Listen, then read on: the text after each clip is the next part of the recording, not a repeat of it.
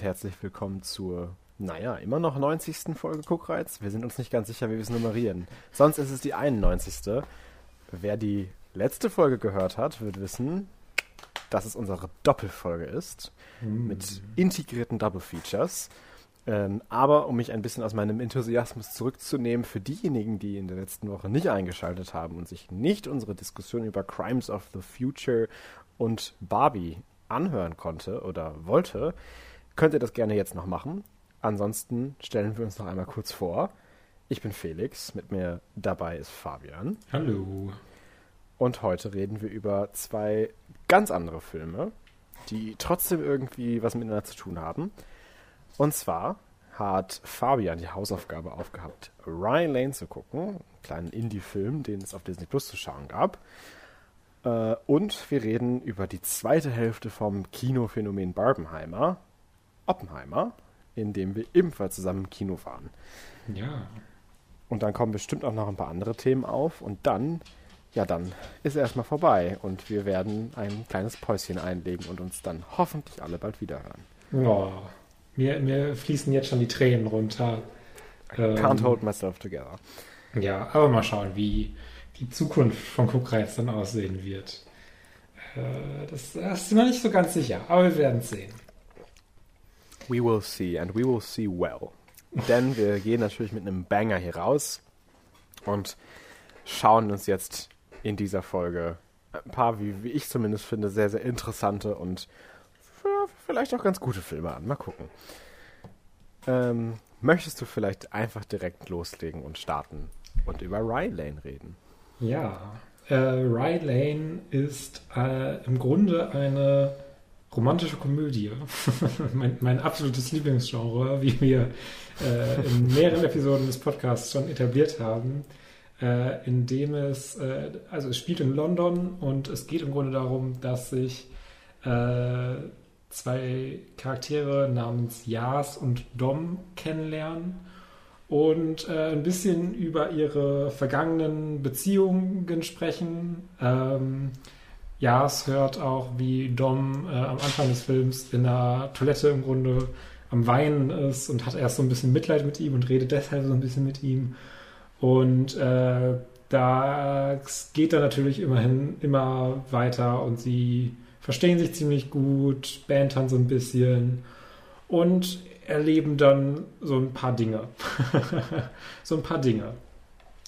Äh, rein vom Plot her, super basic eigentlich, aber ich fand den Film richtig, richtig gut. Er war wirklich super. Ja, ja. Äh, Ja. Was, was, was, also normalerweise sage ich so bei irgendwie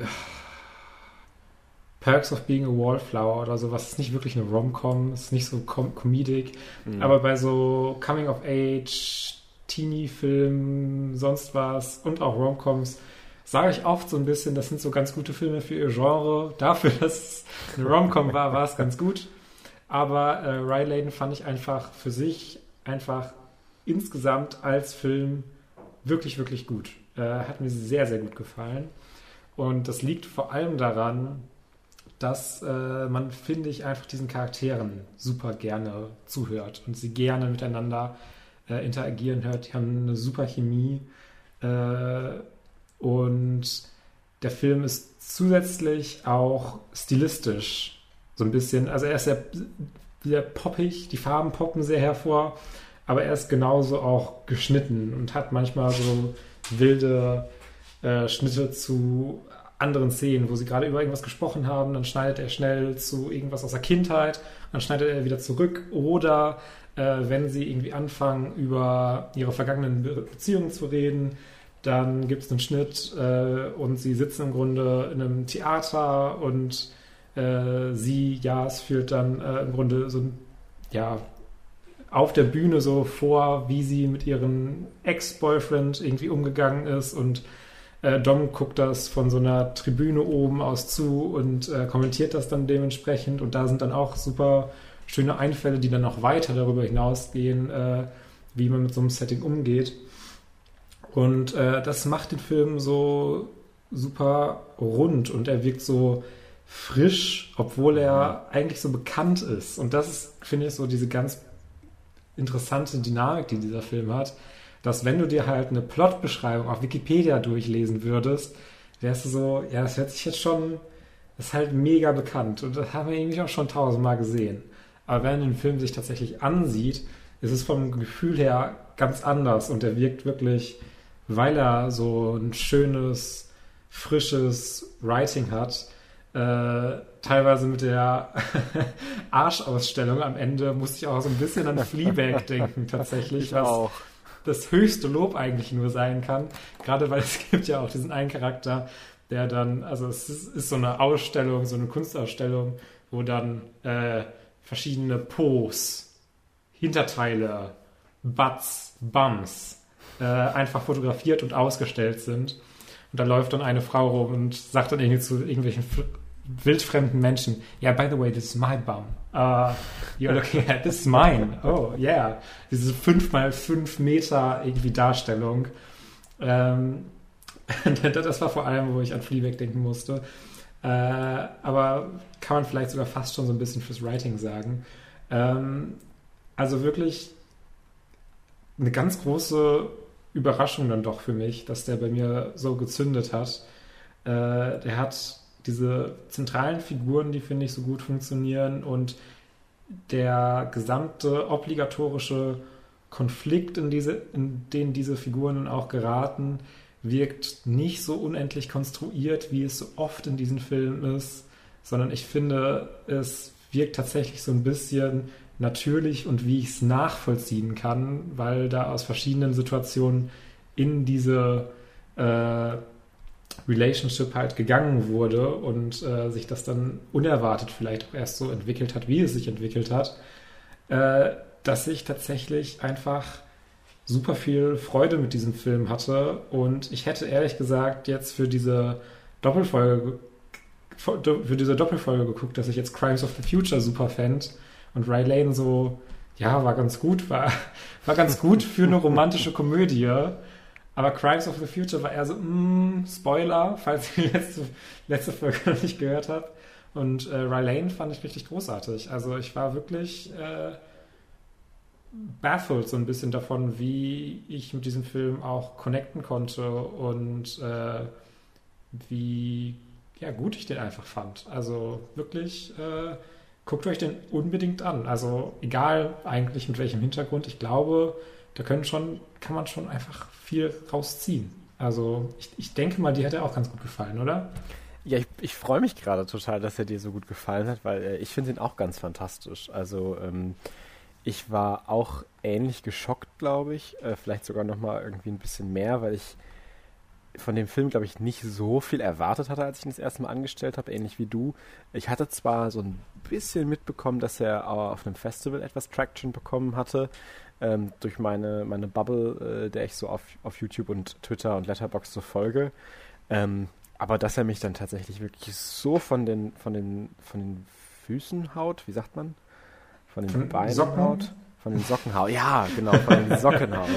Ähm, hätte ich wirklich nicht für möglich gehalten. Und äh, ja, ich kann, glaube ich, wirklich guten Gewissens sagen, dass es mittlerweile doch schon, weil ich jetzt auch wirklich mir Szenen teilweise nochmal angeguckt habe, weil ich wirklich auch den Soundtrack mir angehört habe, ähm, das doch einer meiner Favorite Movies so generell, glaube ich, sein kann irgendwann. Und äh, ich das wirklich vollen Gewissens und guten Gewissens sagen kann. Mhm. Äh, die Art und Weise, wie ja, vibrant und, und, und wie voller Herz dieser Film irgendwie ist und die ganze Zeit auch bleibt und nicht nachlässt in seiner Energie, das habe ich, glaube ich, so auf die Art und Weise noch nie gesehen. Es wirkte die ganze Zeit so, äh, und ich weiß nicht, ob diese Beschreibung eines Gefühls jetzt Sinn ergibt, wenn man ein ganz fantastisches Musikvideo schaut äh, und, und dadurch natürlich viel kondensierter Emotionen in einem ausgelöst werden, als wenn man sich zum Beispiel den Plot von einem Zwei-Stunden-Film irgendwie sich entfalten lässt.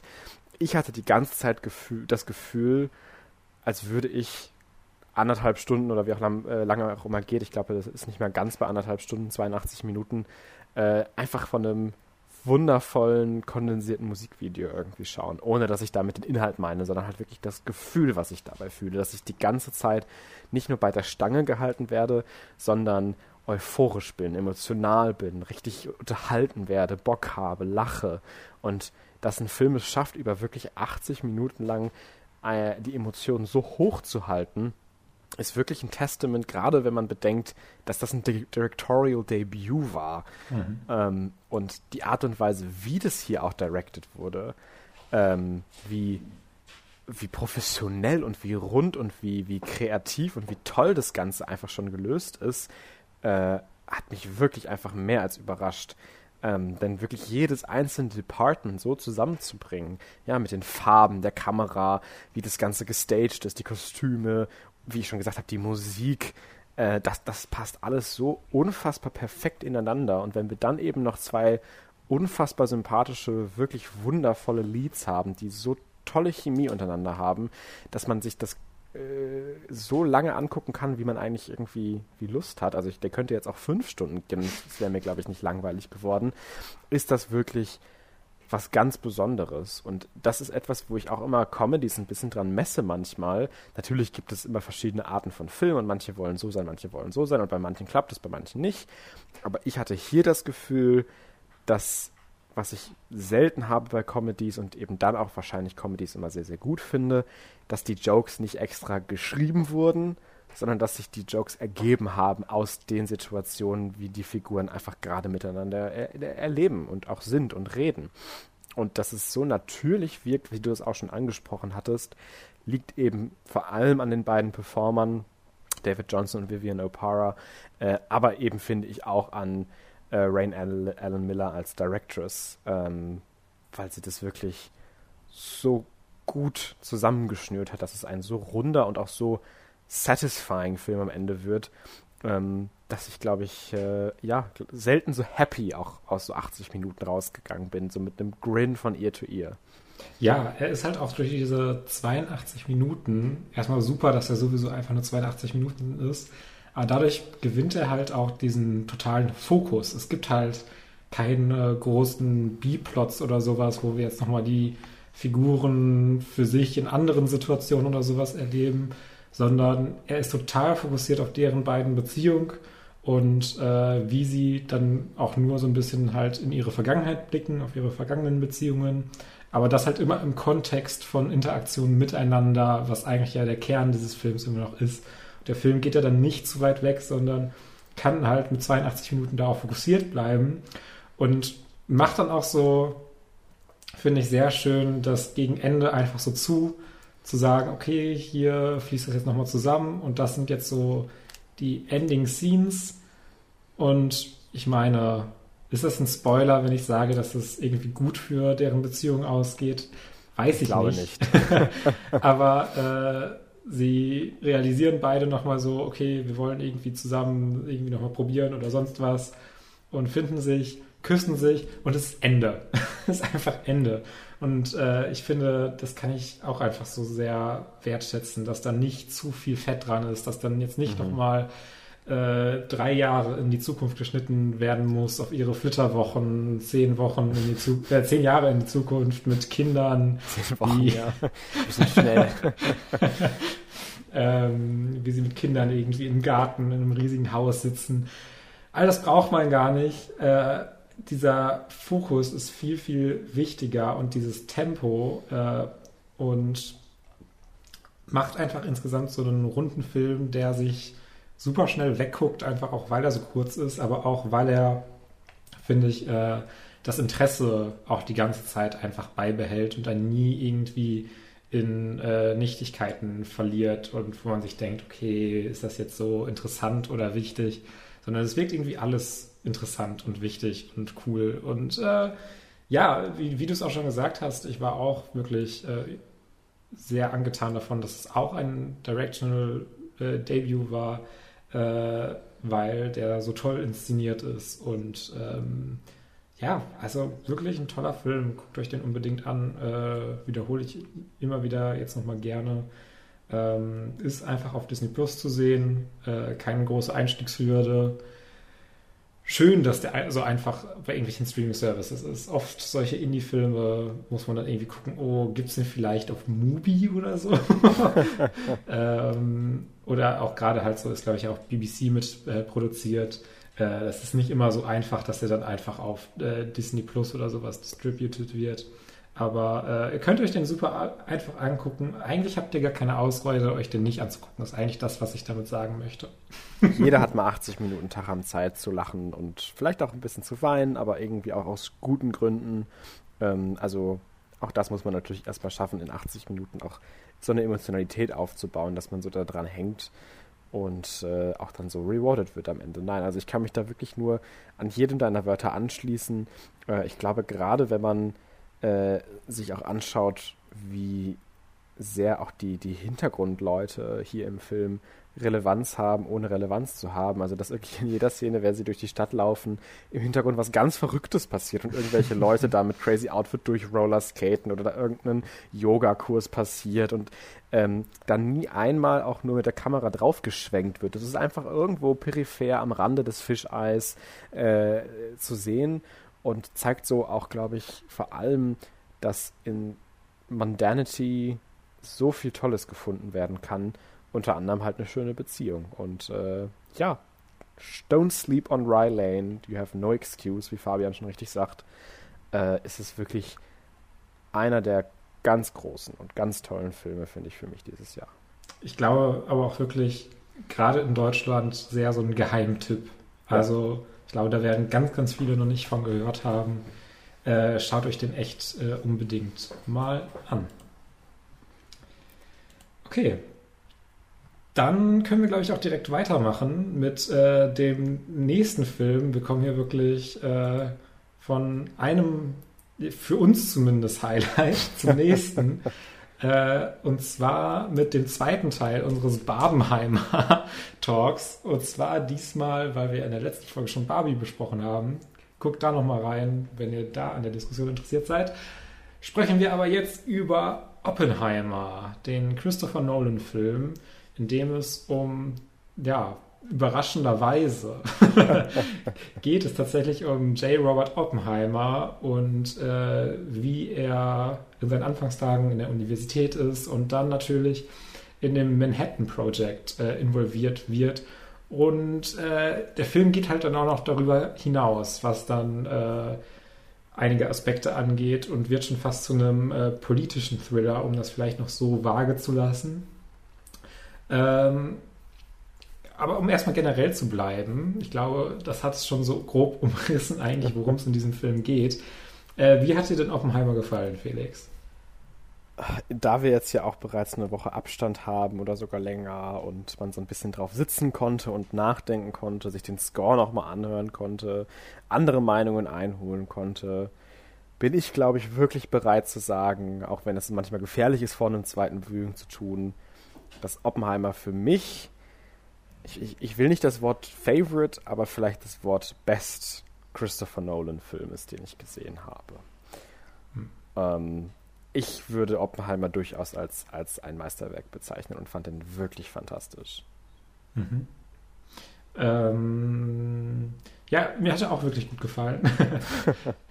ich, ich habe gerade überlegt, ob ich sage, besser als Tenet, so als, als, als Joke. Ähm, das ist ganz interessant, weil ich glaube, als wir damals in Dunkirk waren, war Dunkirk auch einer deiner absoluten Lieblingsfilme instantly. Ja, also. Oder hat, äh, du hattest es damals so formuliert, als wir es gesagt haben. Äh, aber auch gar kein Wunder bei Christopher Nolan, der äh, ja eigentlich so einen Film-Hit nach dem anderen äh, directed und writet. Ähm, kann ich auf jeden Fall nachvollziehen. Für mich hat er dann nicht ob, also Oppenheimer jetzt nicht so ganz die ganz großen Höhen erreicht, äh, wie jetzt vielleicht bei dir. Äh, aber ich fand immer noch, dass es ein echt guter Film war. mhm. Ja, also ich, ich glaube, das äh, ist auch, glaube ich, was, wo man nicht drüber streiten kann oder muss. Äh, zumindest finde ich das so. Ich wundere mich dann doch über manche äh, naja, Meinungen in der deutschen Kritikerlandschaft ein bisschen, weil es ja durchaus auch sich häufigte, dass äh, sowohl Oppenheimer als aber auch Barbie von deutschen KritikerInnen, äh, oder nein, Kritikern, äh, in der, der zumindest äh, populäreren Bubble ähm, wirklich gar nicht so gefeiert und gemocht wurde. Und da war ich dann doch am Anfang, bevor wir dann reingegangen sind, etwas worried und dachte mir, okay, Also gerade international kommen ja beide Filme wirklich fantastisch an.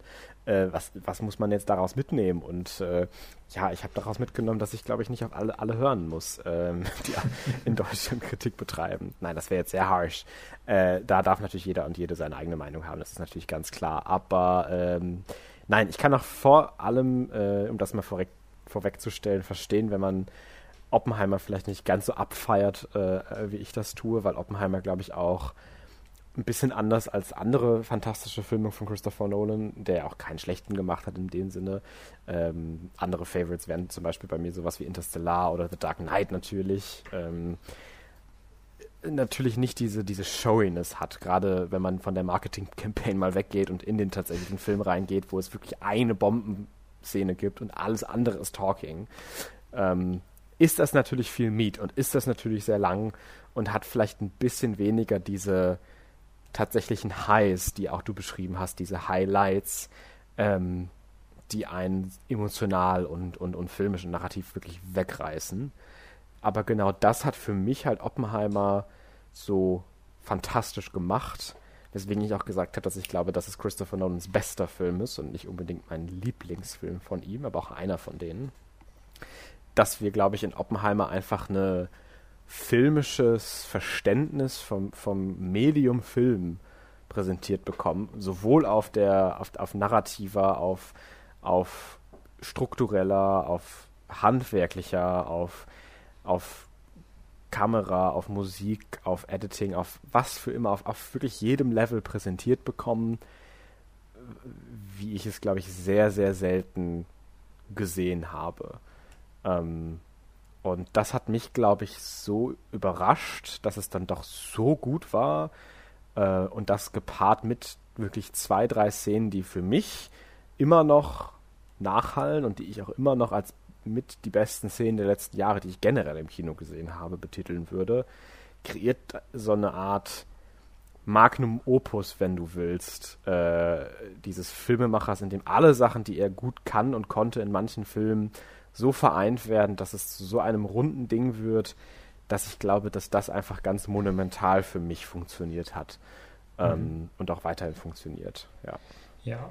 Äh, wenn man aber beispielsweise, finde ich halt, mit vorherigen Christopher Nolan-Filmen, äh, mit so der Art, wie Christopher Nolan Filme macht, Probleme hat, dann wird man auch nicht warm mit Oppenheimer. Oh, definitiv nicht. Äh, ne. Also dieses sehr verschachtelte, erzählen. Mhm. Also man sollte ja eigentlich meinen, es ist jetzt ein biografischer Film, autobiografischer Film, äh, der das Leben und Schaffen von Oppenheimer irgendwie darstellen möchte. Das sollte sich doch eigentlich relativ klar und runter erzählen. Absolut gar nicht. Der springt natürlich hin und her in der Zeit und er springt natürlich auch in Perspektiven hin und her, ist dann mal in Schwarz-Weiß und mal in Bunt und äh, ist total Christopher Nolan-artig. Und natürlich ist auch die ganze Zeit Dialog, Dialog, Dialog, Dialog, Schnitt, Dialog, Dialog, Dialog, Schnitt, Dialog, immer die Dialoge ineinander.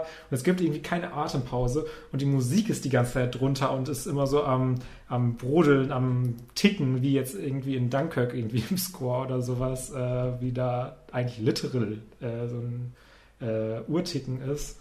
Äh, es ist in Nolans Filmen sehr oft einfach so immer so aufreibend im Hintergrund äh, der Track. Und äh, ich kann das äh, sehr nachvollziehen, wenn man das nicht so gerne mag. Und das ist auch alles absolut in Oppenheimer vorhanden und äh, wird einen auch in Oppenheimer vielleicht sogar noch mehr stören als in anderen Nolan-Filmen, weil ähm, das vielleicht nicht so ganz ja, wenn man sich vielleicht was anderes unter einem Oppenheimer-Film schon vorstellt, als wie es dann Christopher Nolan wirklich inszeniert. Bei mir funktioniert es tatsächlich auch ziemlich äh, gut, wie auch bei dir, diese Stilmittel. Ich frage mich auch so ein bisschen, ob dieses Springen, ob dieses Verschachtelte wirklich in jedem Film notwendig ist, den Christopher Nolan dreht. Aber äh, ich mag es irgendwie ganz gerne, äh, das sich so anzugucken, weil es nicht so viele Filmmaker gibt, die so erzählen. Wahrscheinlich auch, weil Christopher Nolan einfach schon diese Vorschusslorbeeren hat und er es halt machen kann, ohne dass es jetzt direkt so alle komplett abstößt. Habe ich so meine Vermutung. Ähm, und äh, ich kann damit äh, gut was anfangen. und die, äh, was mich immer nur so ein bisschen, also im Nachhinein wirkte der Film eher tatsächlich noch ein, ein bisschen, oder mein Eindruck war ein bisschen abgeschwächt, mhm. jetzt nach dem Kino, aber halt nicht stark. Also ich, ich war halt wirklich, als ich direkt aus dem Kinosaal kam, war ich sehr, sehr angetan, wirklich, boah, was ein Erlebnis. Jetzt bin ich so ein bisschen milder, aber nicht sehr stark. Und das liegt vor allem für mich so ein bisschen daran, dieses alte Christopher Nolan-Ding, äh, die Figuren sind halt mm, mittelgeschrieben. Und ich habe das Gefühl, dass äh, Cillian Murphy sehr viel durch seine Performance irgendwie rausholt, aber es ein bisschen mehr Linie im Skript vertragen könnte, um seine Charakterisierung ein bisschen deutlicher zu, auszuarbeiten. Und ähm, das gilt direkt doppelt und dreifach, finde ich, immer noch für die Frauenfiguren in diesem Film und generell in Christopher Nolan-Filmen, die oft sehr auf ihre Sexualität und wie sie vor allem zur Sexualität des männlichen Protagonisten irgendwie stehen, äh, aufgestellt sind. Und ähm, Emily Blunt bekommt dann irgendwie mal eine Szene, wo sie dann mal auch so sagen darf, oh nee, das finde ich gar nicht gut, wie jetzt hier gemacht wurde. Und das war es dann so ein bisschen. Und äh, es war in den vorherigen neuen Filmen nicht wirklich besser. Ich habe ja auch so eine, so eine Liebe zu Tenet, durch, Tenet durchaus. Und da sind auch die Frauenfiguren ziemlich kritisch, sage ich mal so.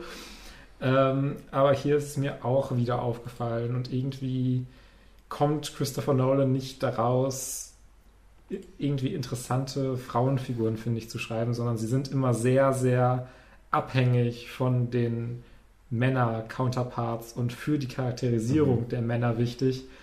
Und selbst diese ist dann für mich so ein bisschen schwach und nicht deutlich genug herausgearbeitet, sondern es ist sehr viel, wozu auch dieses Dialoge auf Dialoge auf Dialoge führt, über drei Stunden noch dazu gesagt. Mhm ähm, dass es halt einfach so viel Input ist und so viele Gespräche, wo auch ganz viel einfach nur irgendwelche wissenschaftlichen Gespräche sind und uh, das, das, das, das, das. Und dann geht es weiter und Politik und uh, das, das, das, das, das. Dass da dann so ein bisschen für mich eine wirklich persönliche Connection einfach flöten geht und so ein bisschen die Tiefe, die durchs Writing eigentlich noch dazukommen sollte, äh, bei mir nicht so ganz, äh, ich nicht so ganz aus dem Film herauslesen könnte. Ich, vielleicht mhm. ist sie da, aber sie war mir auf jeden Fall zu sehr verdunkelt von diesem ganzen Christopher Nolan-artige, was dann vielleicht doch dann wieder so ein bisschen ist, was ich beschrieben habe. Ich kann damit durchaus was anfangen, aber es verschleiert auch vielleicht Aspekte, die einen richtig guten Film für mich ausmachen würden äh, ein bisschen vor meinen Augen. Und ich kann es nicht mehr so ganz erkennen, was ich daran jetzt wirklich äh, herausziehen soll äh, in den Figuren, in den Thematiken, äh, auch wenn ich natürlich ganz zentral äh, die Performances alle wirklich super finde, äh, bis auf natürlich, na, ich sag jetzt nicht bis auf Matthias Schweighöfer, das wäre jetzt ein bisschen fies, der ist ja auch kaum im Film drin. Äh, ist auch einfach lustig. Ähm, aber ja, das, daher kommt so ein bisschen dieser leicht abgemilderte Eindruck, weil ich dann so im Nachhinein dann doch so gemerkt habe, okay, der Film, auch wenn er dann so eigentlich auf den Charakter fokussiert sein sollte, ist dann trotzdem so grand und so groß und so laut ja auch äh, oft und äh, treibt einen an.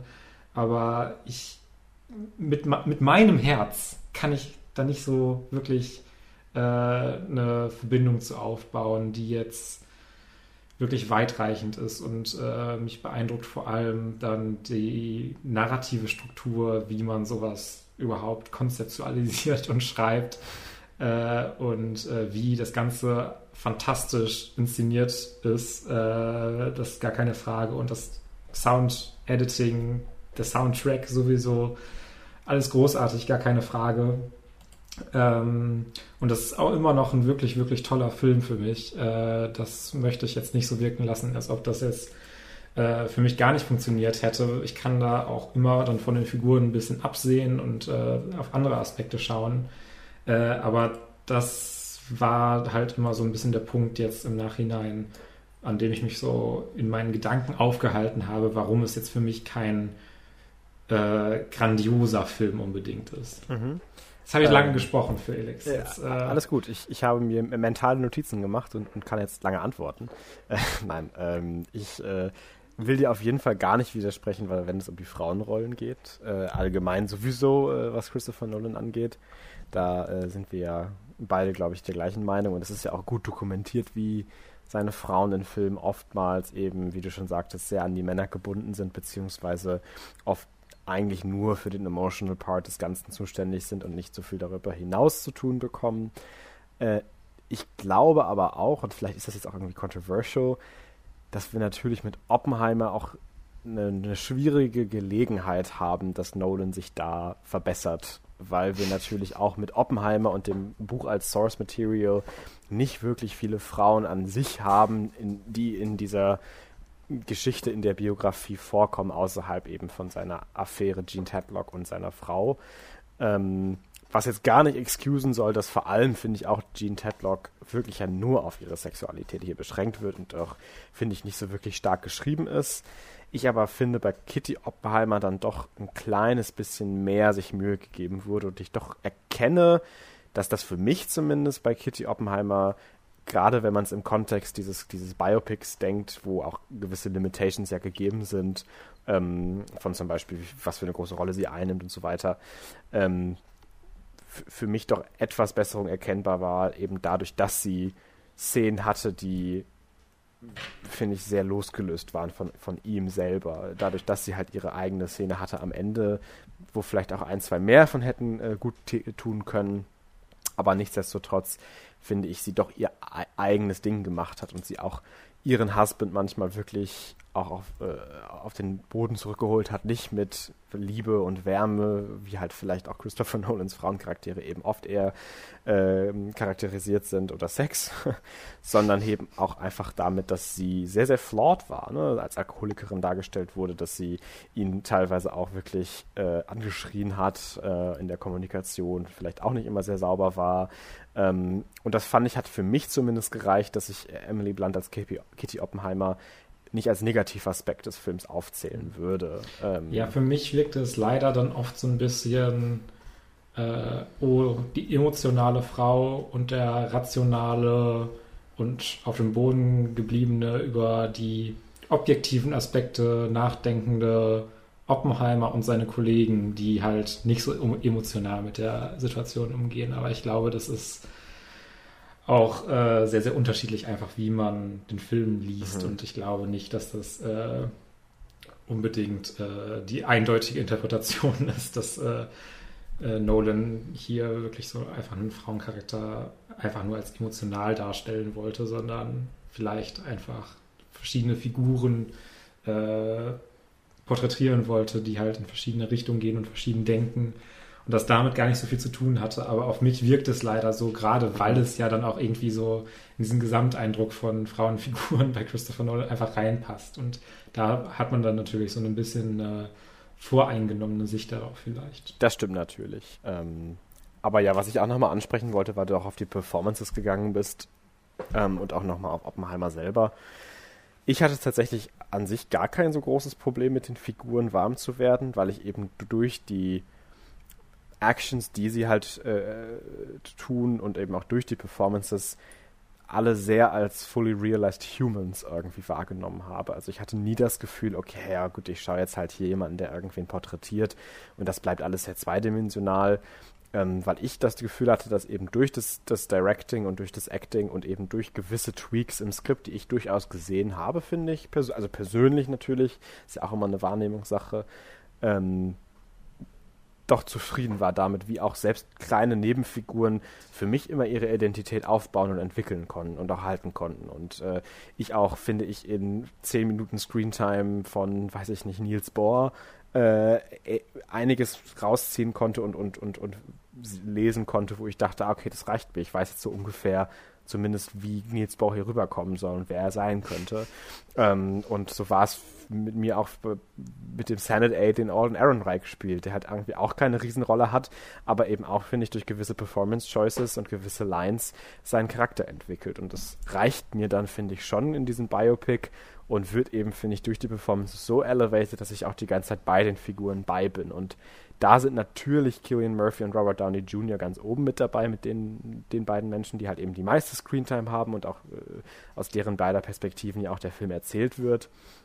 Und ich finde, es ist nämlich vor allem bei Killian Murphy, zumindest bei mir so der Fall, dass ich das Gefühl habe, dass ich zwar immer noch recht wenig über, über Oppenheimer weiß, äh, was in seinem Kopf vorgeht, aber gleichzeitig auch, finde ich, so viel besser, glaube ich, seine Zerrissenheit äh, verstehen kann, eben einfach nur durch Killian Murphys äh, Performance. Und ich finde das durchaus äh, ein Feat, einen solchen Drei-Stunden-Film so sehr auf deinen, deinen Schultern zu tragen und zumindest für mich das Ganze auch so rüberzubringen, dass ich die ganze Zeit gespannt war, was Oppenheimer als nächstes macht und wie er sich entwickelt und auch seine generelle ähm, Veränderung zu zeigen von einem doch sehr enthusiastischen, charmanten Studenten bis hin zu diesem blank äh, staring Hülle von einem Menschen, der irgendwie, glaube ich, nie wieder in seinem Leben lächeln wird. Und das finde ich war schon für mich zumindest sehr, sehr comprehensive und sehr, sehr gut und hat mir den Charakter auf jeden Fall näher gebracht. Und ich finde, das hat eben Robert Downey Jr. vor allem auch geschafft mit jemandem wie Louis Strauss, der ja voll in dieser Rolle auch verschwindet. Und ja, das ist jetzt auch irgendwie so nicht kein Hot Take und auch ein bisschen Mainstream, das zu sagen, aber ich finde schon, dass es Robert Downey Jr.'s mit beste Performance war und einfach richtig, richtig stark. Absolut. Ähm, und äh, er auch wirklich nicht nur durch Make-up, sondern auch durch die Performance halt wirklich verschwindet und man nicht mehr erkennt, dass er es war. Äh, und auch Strauss in der Art und Weise, wie er subtil spielt, wie er auch aus verschiedenen Perspektiven, ja in Farbe und in Schwarz-Weiß, Unterschiede in sein Spiel reinbringen kann und dadurch vielleicht auch nochmal ein bisschen mehr darüber aussagt, wie sein Charakter sich selbst darstellen will. Das sind Sachen, die ich unfassbar interessant und spannend fand und die ich eben auch auf die Actor und eben Christopher Nolan zurückführe. Ähm, weswegen mir das mit den Figuren gereicht, in Anführungszeichen, ist vielleicht sogar ein zu geringes Wort, sogar gefallen hat, wie sie hier gehandelt wurden. Mhm. Ja, äh, ich sehe seh es durchaus, aber mir hat das dann irgendwie nicht so ganz gereicht, wie das Skript damit umgegangen ist von, okay, hier Student in die Zukunft guckend und dann total verbittert und zerrissen, weil es mir oft einfach so ein bisschen simpel vorkam, dass mhm. die Zerrissenheit jetzt nicht sonderlich komplex oder interessant ist, sondern ja, er hat halt die Atombombe gemacht. und das war es dann so ein bisschen. Und äh, dieses äh, Komplexität sehe ich dann gefühlt so ein bisschen mehr in Killian Murphys Gesicht als äh, in den geschriebenen Worten. Ähm, aber ja, äh, ich glaube, diese ganzen technischen Aspekte, dass die Cinematography, die intensen Szenen, die es ja dann durchaus gibt, mit dem, also nicht, eigentlich nicht nur mit der Bombenszene, sondern auch, äh, es gibt ja dann mehrere Szenen, wo dann diese, wie nennt man das, wenn die Leute so aufstampfen und diese, äh, das dann, die Rede da, dieses, diese Feier da oder. Ja, generell immer, wenn es kommt. Äh, es ist ja so ein, äh, ähm, ein, ein, ein, ein Audio-Cue im Grunde, das mhm. dann anfängt zu stampfen und es steigert sich immer weiter. Und das sind dann auch schon immer wieder sehr, sehr starke und große Szenen, äh, die super inszeniert sind. Und ich glaube, wir haben einfach über das ganze, die ganze Cinematography, über die, den Soundtrack und sowas gar nicht groß gesprochen, weil es einfach so selbstverständlich für uns so ist, dass es einfach alles so großartig ist. es einfach so großartig gemacht ist. Und da liegen ja auch nicht unsere äh, Differenzen im Grunde in der Betrachtung von diesen Aspekten. Ähm, und deswegen äh, begeistert mich der Film auch trotzdem immer noch so, weil er diese äh, tollen Schauwerte auch hat und immer noch so ein bisschen wie dieses verschachtelte Erzählen wirkt auch immer noch so ein bisschen wie ein Puzzle, das man so ein bisschen zusammensetzt. Der Cast ist natürlich absoluter Hollywood All-Stars Cast, also haben wir, glaube ich, auch schon mal in einer vorherigen Podcast-Folge vor der Veröffentlichung dieses Films ähm, angesprochen, aber wie viele Schauspieler hier einfach mitspielen und dann für fünf Minuten Screentime da sind und dann halt man sie nie wieder sieht, ist halt wirklich absurd. Ähm, aber ich glaube, Christopher Nolan hat einfach mittlerweile so einen Namen in Hollywood, dass da irgendwie jeder Schauspieler sagt, ja, mache ich sofort mit. ähm, und ja, also wir haben beide einen ziemlich positiven Eindruck eigentlich davon.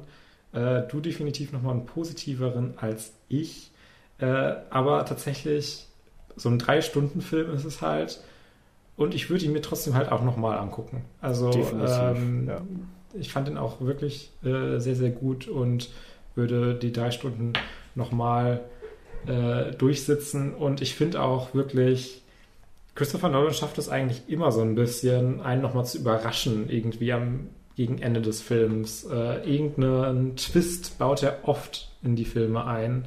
Äh, und auch wenn es so wird, als ob Oppenheimer gar keinen großen Twist mehr haben kann, äh, habe ich das ganze letzte Drittel gar nicht so erwartet in dieser Form, wie es dann präsentiert wird. Und ich war sehr, sehr angetan davon, weil ich super intrigued dann doch von der Geschichte war.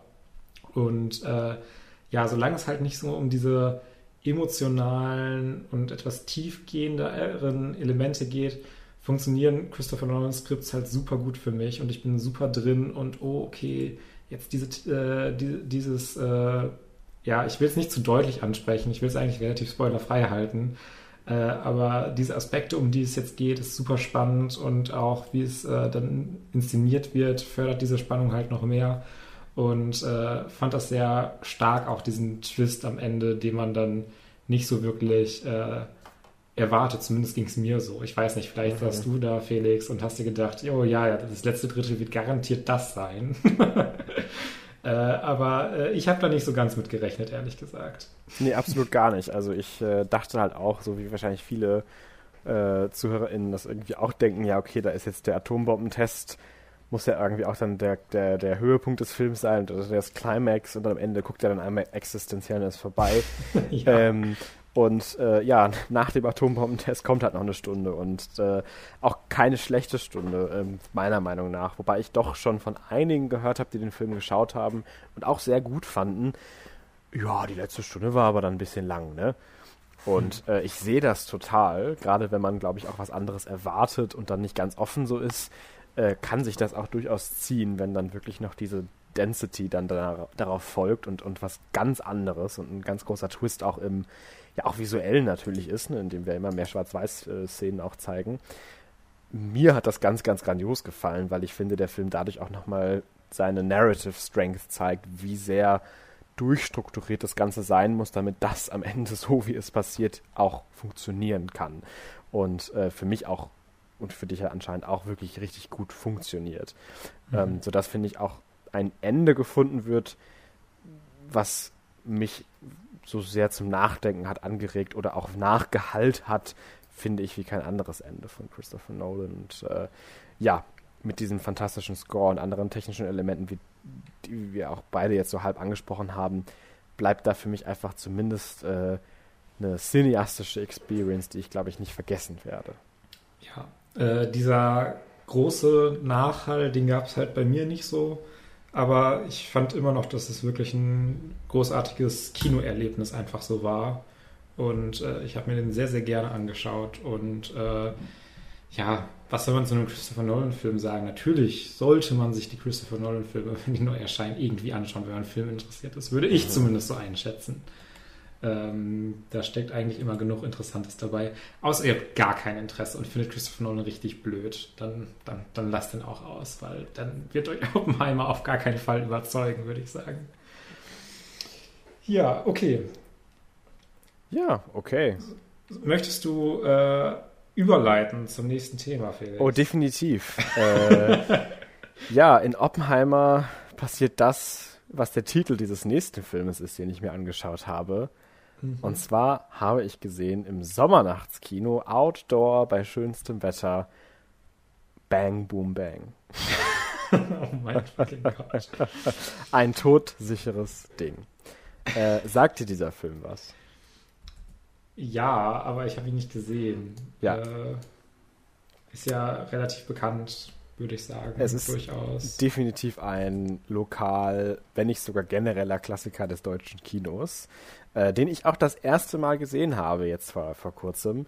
Äh, eben weil es ja gerade auch äh, in der Stadt, wo ich lebe, äh, wirklich schon so eine Art ja, Kult-Event ist, dass man im Sommernachtskino mit einer riesen Crowd diesen Film schaut und wirklich die Hälfte mitspricht. Was auch für mich zum Anfang etwas distracting war. äh, aber als der Film dann weiterging, habe ich mich so ein bisschen dran gewöhnt, dass die Punchlines immer schon eine halbe Minute vorher kamen, bevor dann tatsächlich der Dialog gesprochen wurde.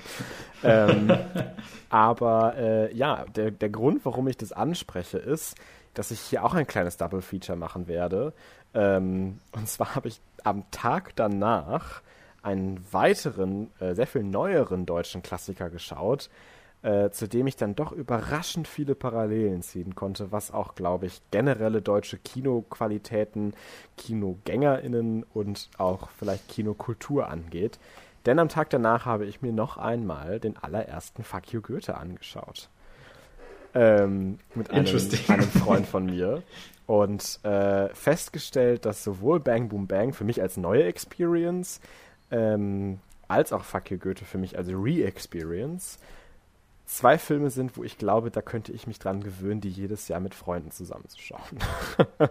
äh, eben weil es in beiden weniger um die Story geht, die natürlich existent ist, bei Bang Boom Bang vielleicht ja sogar noch mal einen Tick mehr, ähm, aber viel mehr noch um diese kultigen Sprüche, die Performances, die Einzelszenen, die so fast schon sketchartig präsentiert werden, ähm, die halt eben nicht langweilig werden. Eben dadurch, dass man, wie ich das gerade auch schon gesagt hatte, durch Mitsprechen, durch äh, das Ganze als ja, kulturelles Event genießen, immer wieder neuen Spaß darin finden kann. Und wie bei Bang Boom Bang Leute irgendwelche Lines mitsprechen, in denen es um irgendwelche Drogendeals und Pro Prostituierte und Autos geht, kann ich mir auch ein vollgepacktes Sommernachtskino in zehn Jahren vorstellen, in dem die ganze Crowd Chantal Heul leiser mitspricht.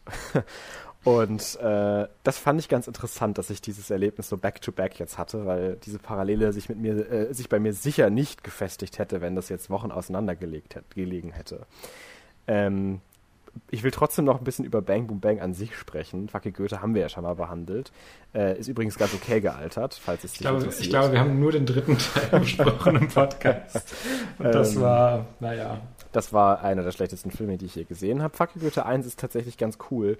Ähm, nur, äh, ja, ist jetzt nicht perfekt gealtert, aber so gut, wie man sich vorstellt für einen Film von 2013. Ja, mich, mich nervt halt immer so Elias Mbarek, der Macho-Typ, der jetzt irgendwie doch irgendwie einen weichen Kern hat.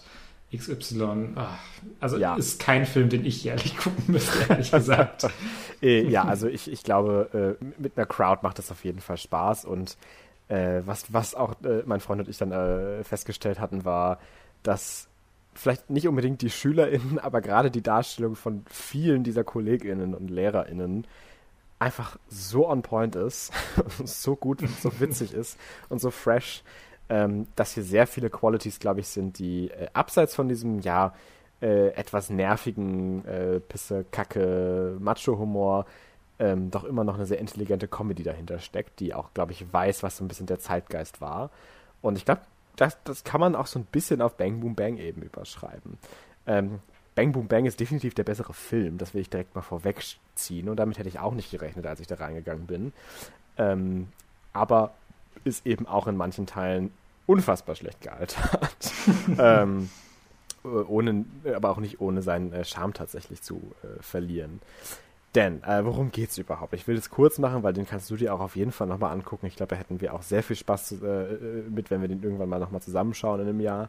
Ähm, äh, es geht um den Bankräuber Kick, der nicht eingebuchtet wurde, weil damals sein Kumpel Kalle das alles auf sich genommen hat. Ähm, unter der Bedingung, dass Kick eben die Beute behalten muss und am Ende 80% davon an ihn abgibt. Äh, dann passieren aber so ein, zwei Dinge. Äh, und zwar verstrickt sich Kek dann äh, mal wieder mit falschen Leuten und äh, generell passieren auch äh, abseits von ihm und was in seiner, in seiner Macht steht, mit dem äh, großen Spediteur ist es, glaube ich, Spediteur, äh, auf jeden Fall irgendein großer ähm, äh, Handelsmensch, äh, Werner Kampmann, letzte Rolle von Dieter Krebs, äh, kriminelle Machenschaften, in die sich verstrickt wird und daraus streuen sich dann einige sehr, sehr amüsante und, und witzige äh, Begebenheiten, die in so etwas münden, was man durchaus Plot nennen könnte. Und äh, das hat mich dann doch überrascht, dass sehr viel von dem, was passiert, hier auch Payoff findet zum einen und zum anderen auch einfach, ich wage gar zu sagen, emotionale Tiefe ankratzt. Ähm, und das ist für einen Film wie Bang Boom Bang äh, etwas, was ich absolut nicht erwartet habe. Ähm, dass da am Ende doch Szenen passieren, in denen ein Charakter beerdigt wird, äh, mit wirklich tollem Staging und, und, und wirklich äh, schön eingefangenen Lichtern und, und einer wirklich äh, generell schönen Szenerie, die hier immer gebildet wird. Ähm, doch sowas hin hochkommt wie Emotionen im, Fern, im fernen Sinne des Wortes. ähm, was den Humor angeht, was ja auch irgendwie so ein bisschen das ist, wo, worauf man sich vielleicht auch am meisten irgendwie vorbereitet, wenn man in so einen Film geht, ist das Ganze schon ziemlich fucking witzig. Also gerade wenn man es in der Crowd schaut, nochmal um einiges mehr. Denn wenn ich das alleine zu Hause geguckt hätte, hätte ich vielleicht bei der Hälfte nicht gelacht. ähm, aber wenn man wirklich mit einer Crowd den schaut, dann lacht man natürlich über irgendwelche Tittenwitze und hier im Porno, der gedreht wird. Aber ja, weil er so ein Artistic-Director äh, ist, ist halt nur er zu sehen, anstatt die Frau. Und es ist irgendwie gar nicht brauchbar, wenn er den irgendwie verkaufen will. Und also es sind halt so ein paar wirklich stumpfe, witzige Dinger da drin die halt einfach nur mit einem ironischen Augenzwinkern heutzutage mit einer Crowd funktionieren. Aber das hat es auch und äh, ich war dessen äh, doch sehr zufrieden. Ähm, gerade auch die Performances sind wirklich toll. Äh, gerade wenn wir auch gerade äh, über Comedic Performances generell sprechen, auch in der letzten Folge haben wir da mit Barbie drüber geredet. Ähm, gehört doch schon einiges dazu, manche dieser Lines rüberzubringen. Gerade Dieter Krebs hat hier so einen, einen Powerhouse Delivery einfach von seinen, seinen Lines. Ähm, aber auch ein Martin Semmelrogge oder Oliver Koritke, ja auch bekannt aus äh, hier ähm, äh, Wilsberg, als der Assistent da, der eine Freund äh, von Wilsberg, machen das hier wirklich richtig fantastisch. Und auch Ralf Richter macht richtig Spaß als äh, cholerischer Kalle, der noch irgendwie aus dem Gefängnis ausbricht und sich rächen will kommt vieles zusammen, unter anderem auch Till Schweiger mit Dreadlocks. Ähm, oh mein Gott. muss man gesehen haben, um sich das überhaupt äh, bewusst zu machen, was das alles hier, äh, hier los ist.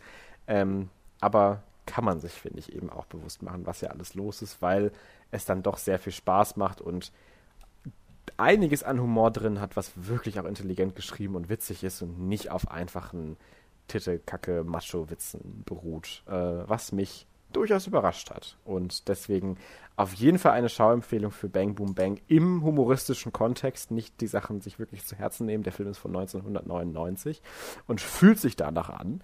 Ähm, aber auch äh, nochmal eine, ja nicht Empfehlung, aber ein, ein kleiner Small Preach, Pray äh, an Fuck You Goethe-Leute. Äh, den kann man auch noch mal gucken, ohne im Boden zu versinken, wenn man auch weiß, was auf einen zukommt und das eben 2013 eine andere Zeit war als heute. Also wir haben uns bei manchen Sachen wirklich auf die Zunge gebissen und es war wirklich schwierig.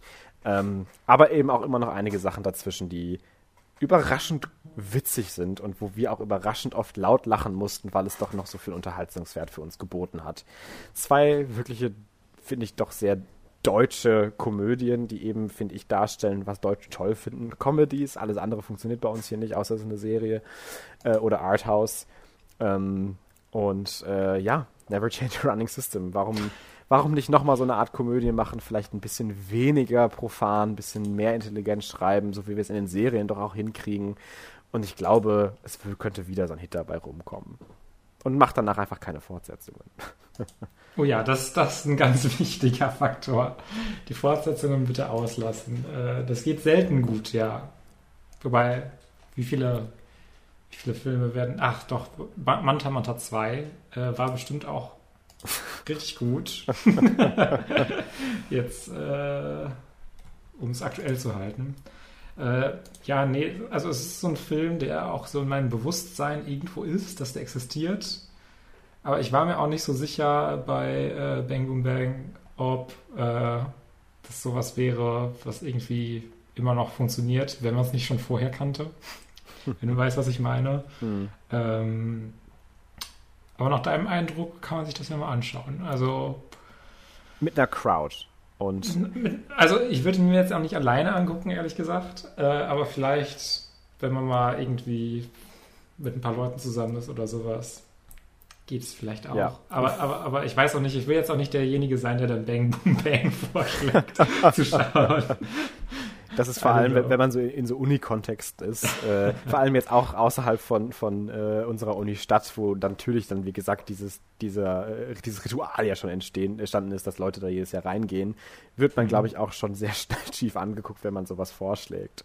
ähm, aber äh, ja, ich, ich, ich würde dir auch fast empfehlen, Bang Boom Bang wirklich mit jemandem zu schauen, der ihn schon mal gesehen hat, weil ich glaube, dadurch auch diese Freude des anderen Menschen dann doch auch nochmal überspringen könnte, weil das war, glaube ich, bei mir auch ein großer Faktor, dass ich mit mehreren hundert Menschen, die diesen Film schon mal gesehen hatten, zusammensaß und dieser Enthusiasmus doch fast übersprang auf einen, wenn man über diese Witze dann doch lachen musste. Mhm. Ja, ja, ja. Dann, dann weiß ich zumindest, wann ich lachen muss. das ist vielleicht gar nicht schlecht. Ähm, okay. Dann, äh, ich überlege gerade noch so ein bisschen hin und her, was mein letztes Thema sein könnte. Ähm, ich möchte, glaube ich, einfach nochmal eine Empfehlung für äh, The Marvelous Mrs. Maisel aussprechen, ah, ja. äh, wo jetzt die fünfte Staffel äh, dieses Jahr zumindest zu Ende ging. Ist auch schon ein paar Wochen oder ein paar Monate her. ähm, ist eine Serie, die spielt oder beginnt. Okay, wann beginnt die eigentlich? So in 50er, 60er Jahren, sagen wir jetzt einfach mal so grob, äh, wo es um eine äh, junge Frau geht, die äh, Comedian werden möchte und äh, das von ihrem Partner nicht so akzeptiert und äh, die, wobei ich glaube, das hat noch gar nichts, das ist schon so lange her, die erste Staffel, das hat glaube ich noch gar nichts mit diesem Comedian-Sein zu tun. Äh, aber sie trennt sich auf jeden Fall von ihrem äh, langjährigen Mann und sie haben auch Kinder zusammen und strebt dann diese Comedian-Karriere an. Und nach fünf Staffeln ist das Ganze jetzt äh, langsam geendet. Äh, man kann sich natürlich vorstellen, dass es da immer Phasen gab, die auf und ab gingen, Chancen, die dann irgendwie aufkamen und äh, aber auch natürlich Probleme als weiblicher Comedian in 50er, 60er Jahren, wo es keine weiblichen Comedien wirklich gab, äh, wo sie sich dann natürlich erstmal durchschlagen muss. Und das Ganze mit so sehr schönem, poppigen, schillernden Production Design und auch wirklich mit so einer großen Anzahl an verschiedenen Kostümen, die auch äh, die Hauptdarstellerin tragen darf, äh, inszeniert. Äh, und einer Leichtigkeit äh, für so gerade so ein Ein-Stunden-Format. Äh, es ist kein Drama, sondern dieses Comedian-Ding wird auch sehr durchgezogen und ist sehr auch bestimmt äh, vom Ton der Serie. das ist einfach so eine Comfort-Watch-Serie so ein bisschen für mich geworden ist, immer wenn so eine neue Staffel kam. Ich wusste schon sehr so ein bisschen, was ich bekommen würde. Äh, dieser, diese Art des Humors, diese Figuren, die dann immer wieder zurückkehren. Und ich kann auch nicht verneinen, dass es dann zwischendurch mal so ein bisschen sich gezogen hat und der das Narrativ nicht so voranging und es sich so ein bisschen anfühlte, als ob man so ein bisschen im Kreis läuft, narrativ. Mhm. Ähm, aber ich finde, sie haben jetzt in der fünften Staffel einen schönen Plotfaden gefunden, um das Ganze abzuschließen und äh, diese Charaktere auch tatsächlich zu Ende zu erzählen und nicht nur, oh, eventuell könnte man hier noch weitermachen, sondern diese Staffel ist tatsächlich auch so strukturiert, dass sie äh, immer Flash-Forwards äh, am Anfang jeder Folge macht, wo es dann äh, bis in die frühen 2000er sogar äh, weitergeht und da wirklich die Figuren erzählt, wie sie dann in so vielen Jahren dann dastehen, was sie gerade machen und da eigentlich nicht mehr, eigentlich nichts unbeantwortet lässt. Äh, was ich aber bei vielen Serien, glaube ich, kritisieren würde, bei so einer Serie, die eigentlich oft so locker ist und so comedic, äh, kann ich es eigentlich wohl wertschätzen, dass sie einfach so rund erzählt ist und sich auch einfach auserzählt und dann gibt es auch nichts mehr, was wirklich erzählt werden kann. Äh, ich finde auch der Arc von äh, Mitch, äh, so heißt die äh, Protagonistin, äh, wird hier schön zu Ende geführt und Der Supporting Cast ist auch über die ganze Serie hinweg äh, super likable. Ähm, ist einfach eine wohl produzierte ähm, Serie, die einfach Spaß macht, sich anzugucken, weil sie eigentlich immer so ein so gute Laune macht und so ein Grinsen einem aufs Gesicht zaubert. Äh, natürlich gibt es dann die ein oder andere auch ernstere Szene, aber die sind wirklich rar gesät und immer nur mal so äh, gelegentlich da, wenn der Plot es erfordert. Ähm, aber äh, wirklich, wenn ihr irgendwas sucht, was ihr, also meinetwegen auch so einfach nur so nebenbei gucken möchtet, äh, dann ist, finde ich, äh, The Marvelous Mrs. Maisel äh, echt eine gute Wahl, weil es einem einfach gute Laune macht und man das so gut wegschauen kann. Äh, es ist, vielleicht hört sich das so ein bisschen äh, so an, als ob ich die Serie damit so ein bisschen runtermache und entwerte. Aber ich meine das gar nicht so. Ich meine das eigentlich im positivsten Sinne. Also man kann die auch mit voller Aufmerksamkeit schauen und da Spaß mit haben, wie ich es auch gemacht habe. Ähm, aber gerade bei diesen ganzen Dramas und wir waren gerade bei Oppenheimer und es ist alles so schwer, ist, finde ich, äh, The Marvelous Mrs. Maisel so eine Serie, die äh, sehr beschwingt ist, trotzdem noch so ein bisschen äh, seine Thematiken rüberbringt und äh, dabei aber auch nicht zu preachy wird und dann wirklich so die ganze Zeit einem den Zuschauer erklären muss, okay, hier ist jetzt die Frau und die möchte jetzt Comedian sein und hier sitzen jetzt Männer im Managerboard und die hören irgendwie gar nicht zu oder so. Das ist jetzt ein komisches Szenario, was ich mir ausgedacht habe. Äh, aber äh, es ist einfach ein, eine schöne Erfahrung, sich das anzuschauen und äh, kann ich sehr empfehlen, wenn man so ein bisschen an der Prämisse Interesse hat. Äh, ist es einfach, äh, ja, eine schöne Serie. Kann ich äh, sehr empfehlen. Jetzt noch fünf Staffeln. Ich glaube, ich habe schon mal drüber geredet. Aber der Eindruck ist sehr gleich geblieben. Es ist keine Serie, die eine große Wandlung durchmacht. Ihr könnt auch die ersten paar Folgen schauen und wenn ihr dann merkt, ah, so der, der, der Stil des Writings ist jetzt gar nichts für mich, dann könnt ihr auch aufhören. Also das, der bleibt doch gleich nach der fünften Staffel. also äh, ist keine große Transformation vorhanden. Ähm, deswegen schaut da gerne mal rein. Äh, kann ich durchaus empfehlen. Ähm, The Marvelous Mrs. Maisel gibt es auf Amazon Prime zu schauen ja, ich bin mal sehr gespannt. Also ich hatte bis jetzt nie so das große Interesse, muss ich ehrlich sagen. Ähm, und weiß auch nicht, ob ich das nochmal irgendwie schaffe. Aber mhm. ähm, ich weiß, dass, glaube ich, meine Mom das halt auch geschaut hat und auch ganz toll fand. Und äh, mhm. glaube auch, dass es vielen Leuten gut gefallen würde. Und vielleicht auch mir. Ich glaube nur, um realistisch zu bleiben, dass ich es äh, in naher Zukunft nicht schaffe, mir die anzuschauen. Es ist ähm, jetzt auch kein, kein Ding, wo du jetzt auch total begeistert wärst und oh, das ist eine der Top-Serien, sondern es wäre, glaube ich, auch für dich so ein Ding so, ach, das ist einfach schön, sich das anzuschauen, vielleicht im positivsten Falle, vielleicht sogar noch. äh, es macht Spaß und dann endet es auch so ein bisschen, weil die Charakterisierungen gehen selten wirklich tief oder weit, aber das ist auch gar nicht der Anspruch der Serie. Okay, ja, ich äh, freue mich natürlich trotzdem, dass es dann für dich und ja auch wirklich viele andere so gut funktioniert.